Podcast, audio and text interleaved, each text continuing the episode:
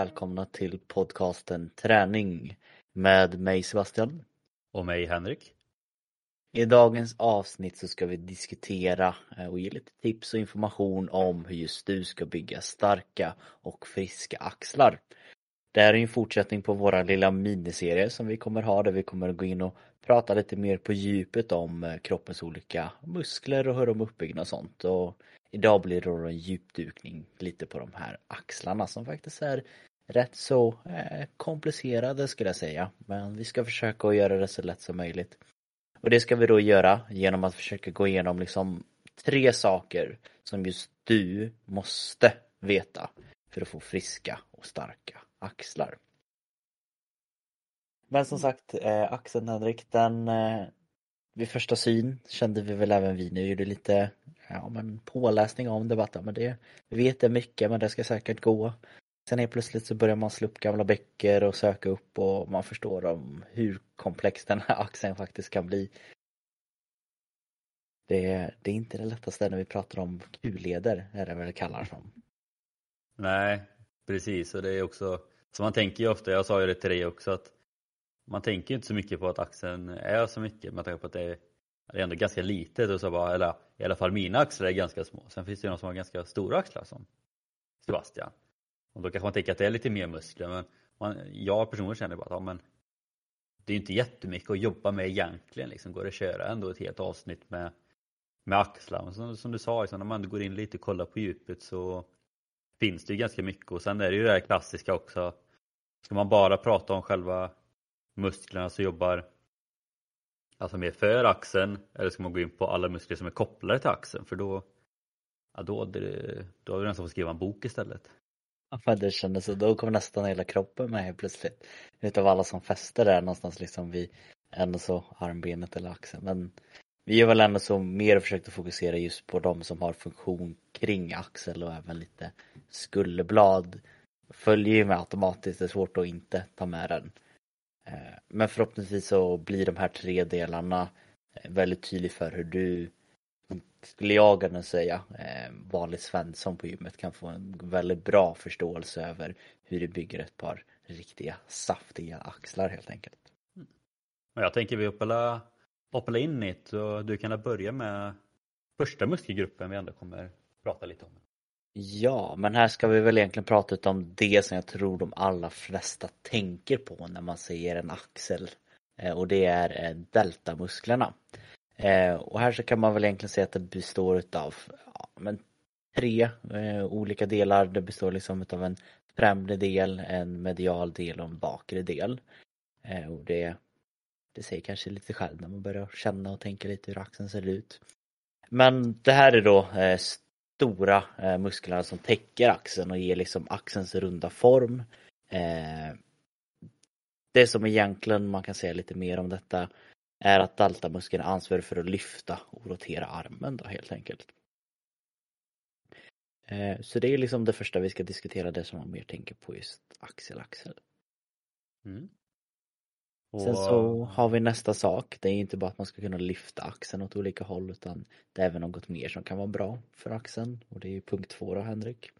Yes, och det är då rotatorkuffen och den består av fyra små muskler som omger axelleden och hjälper till att stabilisera den. Och dessa muskler inkluderar, nu är det väldigt svåra ord även på svenska här så vi får se supraspinatusmuskeln, eh, infraspinatusmuskeln, Teres minor och eh, subscapularis. Jag brukar ändå tycka jag är ganska bra på det här med musklerna men det blir när de kommer in på de här riktigt små musklerna som jag inte är så van vid då, då blir det ändå lite problem. Men, eh, men sagt, rotatorkuff hjälper till att rotera och lyfta armen samt bibehålla axelledens stabilitet. Så att om deltamusklerna kanske jobbar liksom lite mer kring att jobba med, ja, med axeln och lyfta och pressa och liknande så jobbar ju rotatorkuffen liksom mer med ja, stabilisera axelleden och jobba med den då. Så den är lite mindre, lite mer djupgående på det sättet men jag tror att alla som har på ett eller annat sätt jobbat med axeln eller haft lite problem med det vet hur, hur viktig axelleden är och det blir ju det som sagt när, som Sebastian sa, när det är en kulled också då, då kan det ju gå åt lite alla möjliga håll och då är det väldigt viktigt med den stabili, stabiliseringen där. Så det är väl de två musikgrupperna vi kommer diskutera lite kring hur man, hur man kan träna dem och på bästa sätt för att bygga, bygga så starka och friska axlar som möjligt helt enkelt. Så blir det då att du vill eh, börja och fokusera på den här första delen och då blir det kanske lite naturligt att ta den främre delen utav deltan här. Och den är väl egentligen då med i många av de mer klassiska eh, pressarna helt enkelt. Det skulle kunna vara en hantelpress där du egentligen sitter på en bänk med en hantel i var hand, lyfter eh, hantlarna upp framför dig och sen försöker egentligen ja, men sträcka dig uppåt för att göra en form av hantelpress. Eh, kan även vara en form av framåtlutande handlyft, där du egentligen står med ungefär höftbrett isär. Ska sedan stå med liksom handflatorna mer riktade in mot kroppen och sen egentligen lyfta då armarna eh, rakt upp framför dig. Eh, men överlag så är väl egentligen den här främre delen med i majoriteten utav pressövningarna kommer det även med i vissa former av övningar som man då kanske tänker är mer bröstfokuserad som till exempel bröstpress eller bänkpress och liknande. Så den är liksom med, det är den du kommer antagligen träna mest utav eh, och eh, den är då är allt pressande. Yes, och går vi vidare sen då vi tar ett steg uppåt eller ett steg bakom man kan säga så, då kommer vi till den mediala delen av eh, deltamusklerna. Och vi diskuterar ganska mycket här och det är lite liknande så när vi hade det magavsnittet för er som lyssnar på det att musklerna går ihop lite eller de jobbar ändå lite med Eh, sam, lite samma övningar eller liknande övningar framför allt. Och mediala delen, så vill jag jobba, jobba specifikt med den, så är det ju främst eh, handlyft åt sidan eller med kabelmaskin. Eh, och då stå med fötterna i axelbrett och en hantel i varje hand. Lyft hantlarna utåt och uppåt mot sidorna tills armarna är i axelhöjd. Återgå sedan till startpositionen.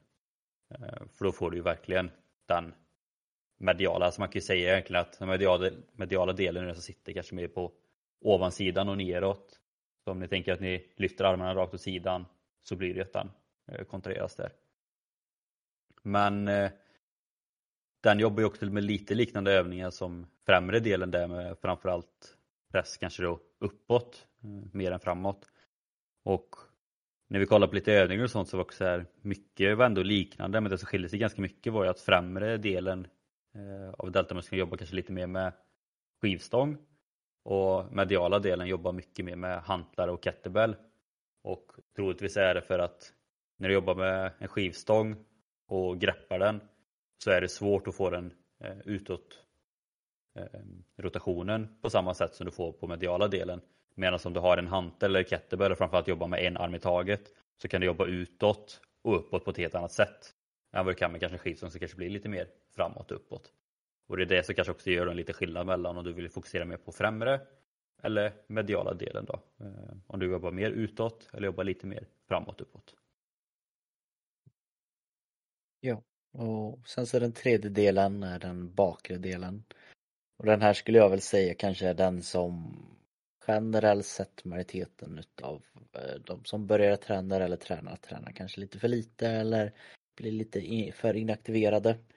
Och det är ju den egentligen som ska hjälpa till att stabilisera på bakre sidan då.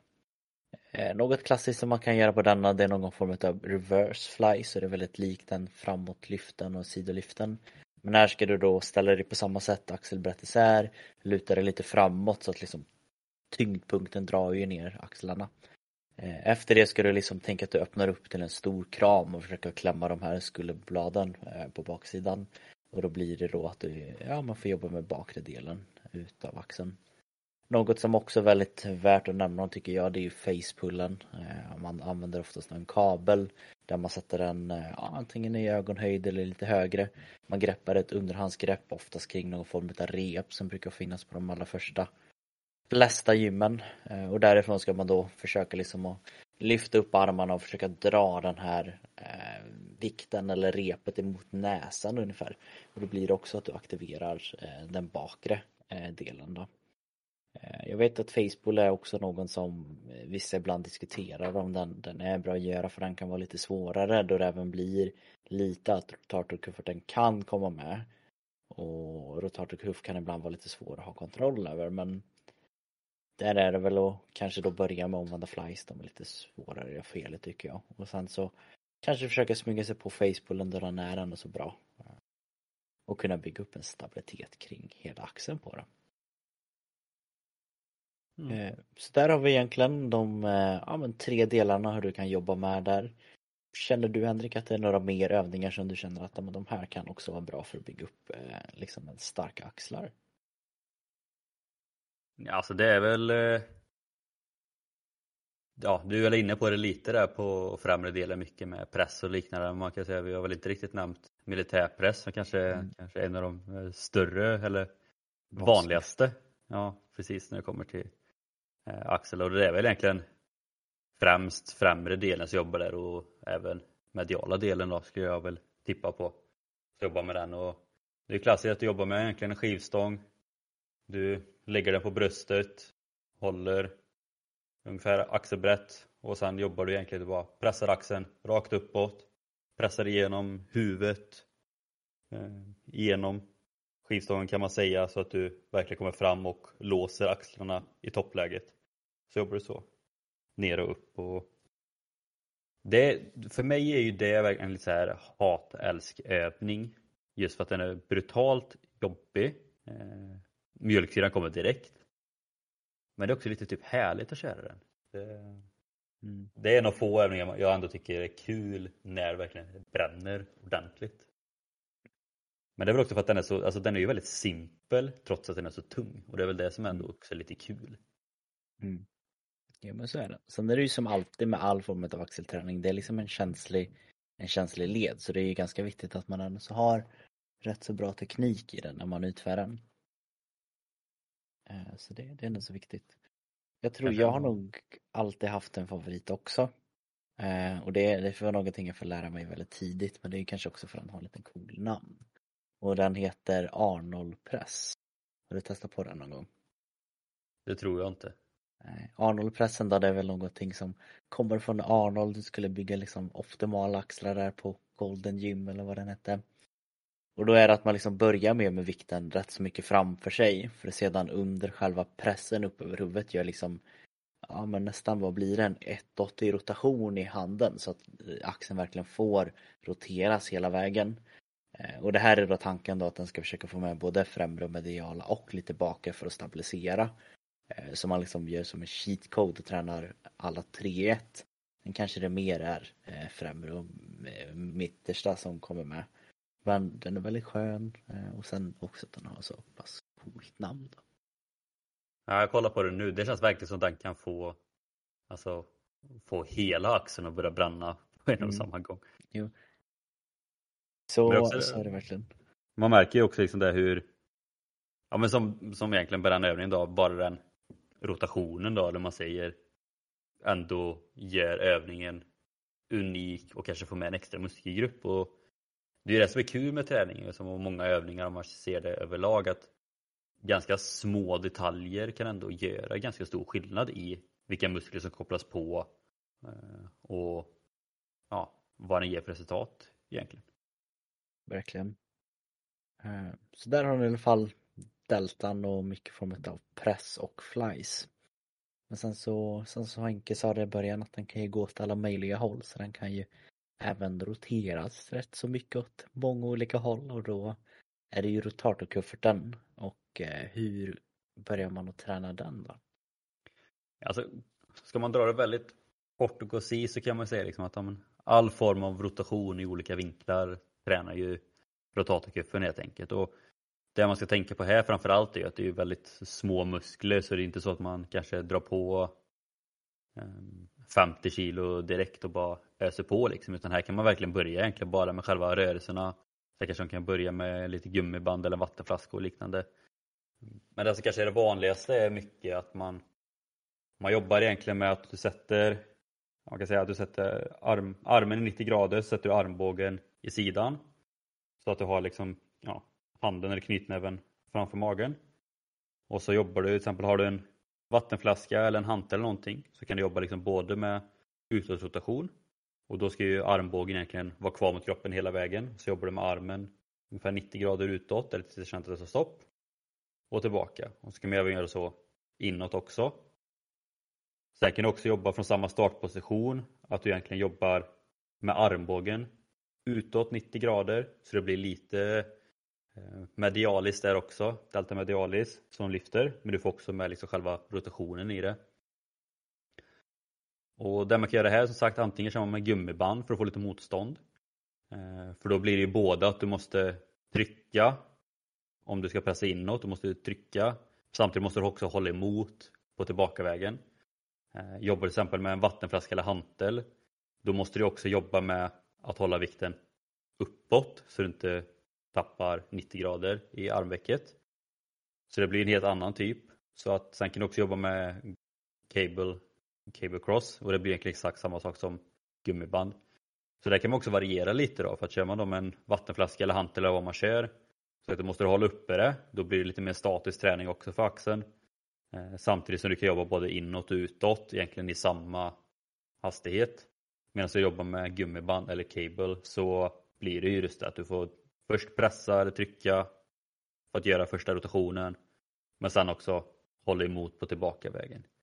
Och så sagt, det är bra att variera men det kan vara väldigt bra just det med gummiband eller cable just för att att hålla emot rotation är också jäkligt bra träning och framförallt med axeln som är så pass eh, eller behöver vara så pass tålig med tanke på att vi använder den till så mycket. Vi använder den till både pressa, dra, eh, rotera, hålla emot och allting. Så att om man bara jobbar egentligen med att trycka utan att jobba med att hålla emot rotationen så tappar man ju den delen. Så att det är det man får med sig om man jobbar med gumband eller cable, att man får med egentligen två delar istället för en del. Så att det skulle jag rekommendera att jobba mycket med, med det för axeln. Att jobba med trycka ifrån på rotation men sen också motverka rotation på tillbakavägen.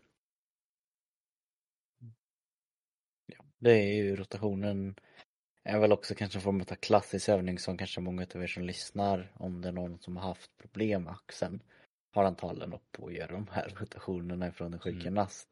Eh, den är ju väldigt klassisk liksom och den eh, jag tycker konceptet bakom rotationerna är väldigt bra. Eh, det som kanske brukar pratas, tycker jag i alla fall den världen jag är i, är ju att så här, ska man gå in och börja rotera? Och anledningen till att den frågan kanske ställs är väl lite mer för att den är ändå så, så pass svår att göra i en korrekt läge. Speciellt om du har fått ont för att du har ett rörelsemönster som gjort att du inte har hamnat i rätt läge. Alltså du står lite snett eller vinklar skulderbladen framåt och då är det ganska svårt att känna av det. Förstår du fel läge och liksom börjar rotera då kan du ju fortsätta liksom få ont. Det är därför du fick ont i början. Så axlarna är ju liksom krångliga. Det är väl kanske majoriteten utav alla man frågar som har någon, någon smärta i kroppen. Många av dem kommer nog att säga att ja, så har jag haft en axel som har krånglat. Eller bara just det, axeln mm. hade det där. Eller jag har ont i axeln nu. Och det, det, den är, det, det är krånglig. Uh, så det man ska ta egentligen alla rörelser som vi pratar om idag tycker jag i alla fall ska man ta Eh, och göra väldigt försiktigt och bygga upp långsamt och låta det ta eh, tid och bli stark i axlarna. Eh, för det måste göras med så mycket ja, men korrekt teknik helt enkelt. Ja, men sen också just det att man jämför kanske framförallt med ben eller rygg eller bröst, kanske lite större muskelgrupper liksom där man ändå Även om man kanske inte har tränat jättemycket kan man ändå ta ganska mycket vikt liksom. Men många eh, som ska köra sidolyft med hantlar liksom att många tycker att det är jobbigt med ett kilo bara att köra. Vissa tycker att det är jobbigt att göra den utan hantlar överhuvudtaget. Så det är ju verkligen det att man ska inte man ska inte tänka att man kan ta ganska mycket och alltså, som du sa, börja träna med tunga vikter direkt på axlar. Eh, om man inte gjort det innan för att det är som sagt en väldigt känslig muskelgrupp och framförallt med leden liksom. Och det är bättre att börja egentligen utan vikt bara för att få till tekniken, få till känslan och sen får man öka sakta men säkert.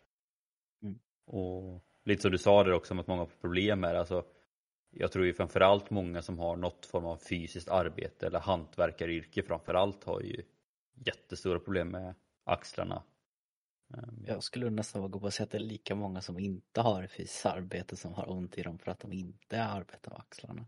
Det är, det är nog mycket möjligt. Och, men det är samma sak i idrotten. Alltså, man hör ju ofta många idrottare som ändå har något form av problem däromkring på ett eller annat sätt mm. oavsett om det är en idrott för överkropp eller inte. Så att, mm. Och det är väl ju som sagt det att ju, alltså, ju mindre, alltså, det är ett litet område med ändå mycket fäster, mycket muskler som jobbar kring det. Och då blir det ju liksom att det är ganska, ju mer som är på ett litet område desto större chans är det att det är någonting som kommer fallera om man inte tränar upp det området. Och tyvärr är det ju så att många tänker inte jättemycket på axlarna utan man fokuserar mycket på de större muskelgrupperna. Men på ett sätt kanske axlarna är bland de viktigare att träna just för att det är så mycket som sitter sagt, kring det området. Ja men verkligen. Och det som liksom många kanske inte förstår och när man kommer lägga upp det på det sättet som jag förklarar nu kanske man förstår att, att det kommer göra ont. Men jag kan tänka mig, eh, även vi om vi inte har tränat, eh, ni som sitter och lyssnar, även jag och Henrik, att Axeln om vi säger att den kan liksom vara åt tre håll, leker vi nu då. Att den kan peka neråt, eh, den kan peka ut från sidan, den kan peka upp ovanför huvudet. Den har liksom tre delar som den har som funktion att göra. Och majoriteten av tiden kanske vi bara använder en del, alltså att axlarna pekar neråt. Eh, vi sitter vid datorn, ja, men då är vi lite neråt, ja, vi äter mat, då är de neråt. Det kan vara någon gång som man kanske sträcker dem lite lätt uppåt för att sträcka ut sig, men knappt det liksom när man har suttit en hel dag. Och sen är plötsligt ska man då gå in och göra de här fysiska rörelserna. Det är därför som vissa former av eh, arbete som kan få ont för de gör den kanske lite för mycket. Eh, men där blir det ju då liksom en klassisk skada att jag, jag gick och spelade paddel och jag skulle slå en smash och så så är det pang i axeln för jag, jag lyfte upp axeln eller jag stod och målade en hel dag eller ja, jag skulle lyfta matkassar och kom lite långt utifrån kroppen och då sa det pang. Att vi kanske majoriteten utav varje vaken tid vi har inte lyfter axeln mer än åt ett håll. Och när vi väl lyfter axeln åt ett annat håll, då gör vi dessutom först väldigt tungt ouppvärmda och sen så gör vi det oftast väldigt länge. Det är inte så att man står och ska måla liksom eh, huset eh, på fem minuter utan oftast kanske det kan bli liksom en, en hel dag eller en hel helg om det är jättemycket liksom. Eh, och det är väl där som det kan bli väldigt tokigt och varför man faktiskt måste aktivt träna upp axlarna för att de ska klara av när det väl är fysiska rörelsen som behövs göras. Eller tvärtom, att du gör det för mycket och då måste du liksom stabilisera upp de stabiliserande musklerna istället. Det är det klassiska, att hitta, hitta rätt nivå på alltihop och hitta den fina, fina gränsen där. Men, men det är ju så att vi har pratat liksom nu liksom att det, det, är ganska mycket man behöver tänka på med, med axeln och det är mycket där omkring och många har problem med det. Men vad, vad är liksom de vanligaste problemen som gör att man får ont i axeln? Vad, vad behöver man tänka på? Det, för det är ju som sagt, det är inte bara axelmusklerna som är där omkring utan det är ju lite annat också. Nu, nu kommer det till någonting som jag brukar stå och säga på mitt jobb att det här är min specialitet att fixa till. Så nu, nu ligger ju lite här, nu är lite press på mig. Då har vi äntligen expert-Sebastian här som jag brukar ja, prata Nu kan jag faktiskt säga att det här är jag ändå så rätt så kunnig på med att det är många som jag jobbar med det. Men oftast det som kommer in, det är att man antingen har en form av kallas det shoulder implacement eller så här kläm på nerv på framsidan så att det kan stråla ner liksom på framsidan av armen. Eh, man kan ha ont att det blir någon form av spänning upp mot eh, trapezius, upp mot eh, nacken. Man kan bara ha allmänt ont så fort som man ska lyfta. Många klarar inte ens att lyfta liksom armarna ovanför huvudet rakt upp utan de blir lite stela. Så där har vi liksom så här att det är ofta de smärtorna man känner. Och majoriteten utav varför det ser ut så här, det beror egentligen på några delar. Och nummer ett är då att framsidan är för dominant. Och det blir då att man får ett tajt bröst eh, eller helt enkelt för framåtroterade skulderblad. Det är oftast det man ser när folk har dålig hållning och lite liknande. Att man blivit väldigt tajt på framsidan. Och det här sker väl då egentligen tråkigt nog vilket yrke man än har idag. Att är man till exempel målare och kanske man ligger i konstiga eh, vinklar och liksom drar ihop sig för att nå. Är man kontorsarbetare och sitter man på dålig och liksom låter axlarna falla framåt. Så det har helt enkelt blivit att du inte sträcker på det tillräckligt mycket och då blir det för tajt på framsidan. Det betyder ju också då att du har blivit för eh, inaktiv och svag på baksidan av axlarna. För annars hade axlarna inte varit framåt eh, roterade. Och där har jag för mig att det ska vara, nu, nu var det ett tag sedan jag gjorde den, men är det så att du står Är det rakt upp? Jag får nästan ställa mig upp här medan jag, jag gör podden här så ska jag bara se. Jag blir rätt, men det är liksom ett väldigt enkelt sätt att se om du har någon form av liten stabilitet i de här axlarna då. det är om man ställer sig upp eh, för att sedan helt enkelt låta armarna eh, vara rakt ner och då kan man se om tummarna aktivt pekar lite inåt utav sig själv. Eh, när man står liksom rakt upp och ner. Då. Så gör de det att de pekar lite inåt, kanske antingen på bägge sidor eller lite mer på någon annan. Ja men då är det ganska tydligt det, eh, mm, bevis på att du har lite inåtroterade axlar och då behöver du göra någonting åt dem egentligen nu. Eh, helst liksom gå till gymmet imorgon och fixa till det för annars så kommer du antagligen få ont. Då. Eh, så det är väl det. Sen kan det också då vara på grund utav punkt 1 och 2 så har du fått överaktiverade trapezius. Det är egentligen en ryggmuskel och vi var lite eh, så här, ska vi ta med den här eller inte? Det kan också kallas axelmuskel. Jag vet faktiskt inte. Det är nog olika skolor vad man säger. Eh, men det kan man oftast känna då att man liksom axlarna är alltid upp över öronen och flyger och flänger.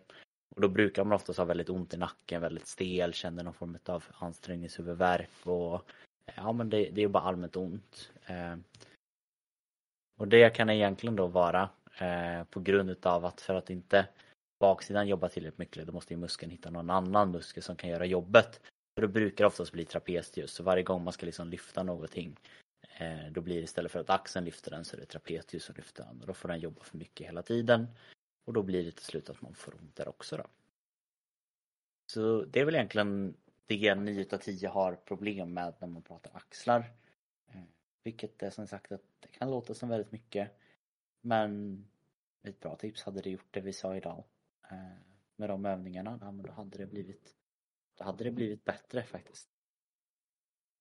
Jag tycker mest det är kul sagt, ja, som det testet eller man säger som du eh, pratade om.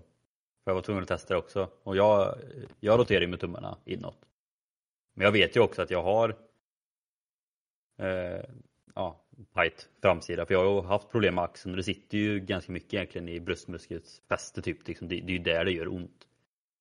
Eh, så det var intressant också med ett sånt test för att det på ett sätt bevisar också att det, det stämmer. Och jag som gillar tester överlag gillar ju alltid när det är lätt liksom. För det är också lätt för andra att kolla hur det ser ut på det sättet. Och den, den, den är väldigt lätt. Man kan till och med se den på sig själv liksom. Sen kan det vara olika svårt att visa hur man ska fixa till det men eh, ja, det, det, självklart behövs det mer rörelser. Eh, och för vi kommer prata om det när vi pratar om ryggen för jag tycker att ryggen och axlarna hänger ihop väldigt mycket. Och då behövs det även styrka där för att kunna hjälpa till lite med axlarna. Men det får ni helt enkelt tuna in när vi pratar om ryggen och få svar på det också då. Ja. Och det är lite samma sak som med trapez som sagt att ja, är det en axel muskelgrupp eller en ryggmuskelgrupp eller jag vet inte vad klassas som. Det beror också på vad man tänker på. Men jag vet inte heller vad man klassar som. Men också bara för att den är så stor. Det känns som den täcker ja, alltihopa. Det, det är väl det. Så man kan väl egentligen säga att den hör till båda. Ja. ja. Vi väljer väl att ta med dem när vi pratar om rygg nästa gång. Ja, precis.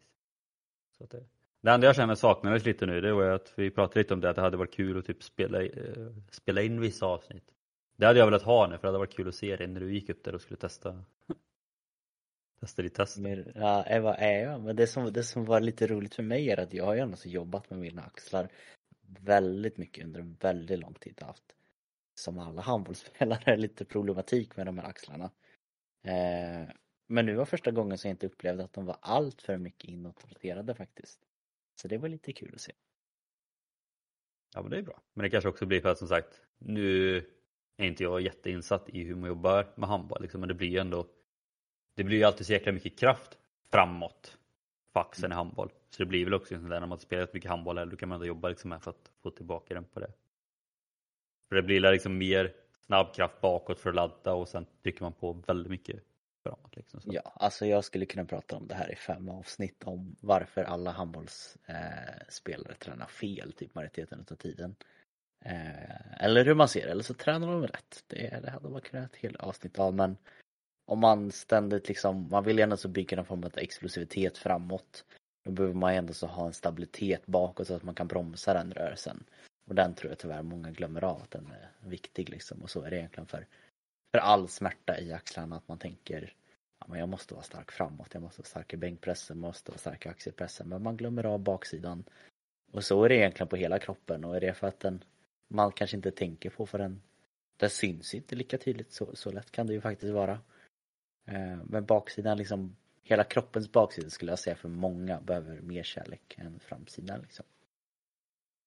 Och är det någonting som ni skulle vilja höra oss prata mer om hur olika idrotter tränar fel för att bli så bra som möjligt i sin idrott så skriv till oss på Instagram, ett straningpodcast så kan vi nog säkert göra flera avsnitt om det. Och det, kanske, det skulle ha varit intressant att kanske få med någon som, alltså någon fystränare som jobbar inom den idrotten och diskutera med varför de gör ja. tränar som de gör. Ja, alltså vi, det hade ju varit kul om man hade typ någon som har en podcast och typ är tränare för något fotbollslag. Hade ju, det ja. hade varit trevligt att ha med någon sån kille liksom men eh, ja, det kanske tyvärr, är svårt. Ja tyvärr är det väl ganska svårt för det, det är ju inte jättemånga som är så skickliga och duktiga som de kan hålla på med sådana saker samtidigt. Då, så att, men vi, kanske, vi kanske får eh, jobba på att försöka hitta, hitta någon som gör, gör båda sakerna. Sant. Vi har ju faktiskt haft med en gäst om jag ska vara ärlig, eller vi har haft med bägge gästerna jag tänker på direkt som faktiskt är eh, fystränare. Eh, eller i alla fall fotbollstränare här. Fystränare är det ju, men på en ganska hög nivå ändå. Så någon av de här två som jag tänker på kan säkert Ja, och jag tror säkert vi kan eventuellt få in en som jobbar lite inom handbollen också. Mm. Som också varit med som gäst tidigare. Sant, sant. Som sagt, in på Traning Podcast och, och skriv eller följ om inte annat och vill inte skriva så får ni åtminstone en massa tips och roliga inlägg och information om eh, avsnitten inte skulle dyka upp eller kommer extra eller om vi har gäster och liknande. Ja. Jag själv känner att vi har väl egentligen eh, försökt att göra den här ändå så lite mer komplexa eh, leden eller axelleden och gett ändå så våra lyssnare egentligen tre bra saker som de behöver tänka på. Ehm, är det något mer som du liksom känner att det här kan också vara bra att tänka lite extra på? Ja, men det är väl egentligen liksom att få med mycket rörlighet. Liksom, glöm inte bort det. Ska ni jobba med ett axelpass som jobbar mycket med kanske gummiband, bara lite rotationer, kanske med lite pinne liksom. Och det går att göra hemma också framför tvn. Att glöm inte bort liksom rörligheten och stabiliteten och bara jobba med eh, alltså styrkedelen utan försök få med rörligheten också för det är också något man hör väldigt mycket att de tappar liksom rörligheten eh, eller blir i framförallt i ena axeln så att få med det också, glöm inte bort den biten för den är väldigt viktig i en sån på en sån plats som axeln sagt när det är många muskler och framförallt med en kul led då, som den då är. Ja men så. Det, nu minns jag faktiskt inte vilket avsnitt det är. Jag hittar inte heller när vi sitter och pratar om det. Men det skulle kunna vara avsnitt 53 som vi pratar om, screening. Verktyg som hjälper dig få ett bättre resultat. Som ni får en riktigt, riktigt effektiv och enkel övning hur man får friska axlar. Jag tror det kan vara den som jag pratade om, men jag kommer inte avslöja det i detta avsnittet utan då får du gå in och lyssna på avsnitt 53 Eh, så borde du då hitta en, en perfekt övning eh, hur du liksom hjälper till rörligheten för dina axlar. Och är det inte det avsnittet så är det något av de andra 106-107 avsnitten. Så att... ja, lycka till, börja nu och så får vi se det. Sen Men... ska jag bara, jag ska bara, sista att vi, jag tycker vi går emot strömmen här. Vi skiter i att bygga sexpack inför beachen. Nu, nu, nu bygger vi axlar inför beachen istället. Ja, alltså, helt ärligt jag håller med. Du, du kommer tacka oss om, ja, men, när man är äldre och har tagit pension och alla andra liksom har ont i axlarna utav att bara liksom lyfta flingpaketet och du är där och pangar chins och militärpress på 60-80 kilo. Så då, då, kom, då kommer du tacka oss. Du orkar mm. lyfta barnbarnet ifrån marken utan att det gör ont i en vecka efteråt i axeln. Du orkar spela paddel, eh, bovla, allt det där som man faktiskt vill göra när man är lite äldre och även nu. Tar du istället och bygger upp axeln inför beachen här då då kommer du klara det riktigt bra framöver. Oh ja. Bra. Mm. Annars är det väl som vanligt att vi tackar just er som lyssnar. Vi är otroligt tacksamma och det ser också ut att funka nu när vi har bytt över till eh, en ny plattform som heter, vi kan väl säga det lika vi, ja. vi går via Acast eh, nu för tiden. Så det, det, är lite nytt men vi hoppas att det här funkar lika bra för er. Och ni ska egentligen inte märka någon skillnad, det är bara att vi, vi har bytt plattform som vi lägger ut våra avsnitt via. Mm. Och med de orden så tackar vi för oss helt enkelt och vi hörs nästa vecka helt enkelt. Det gör vi. Ha det gott.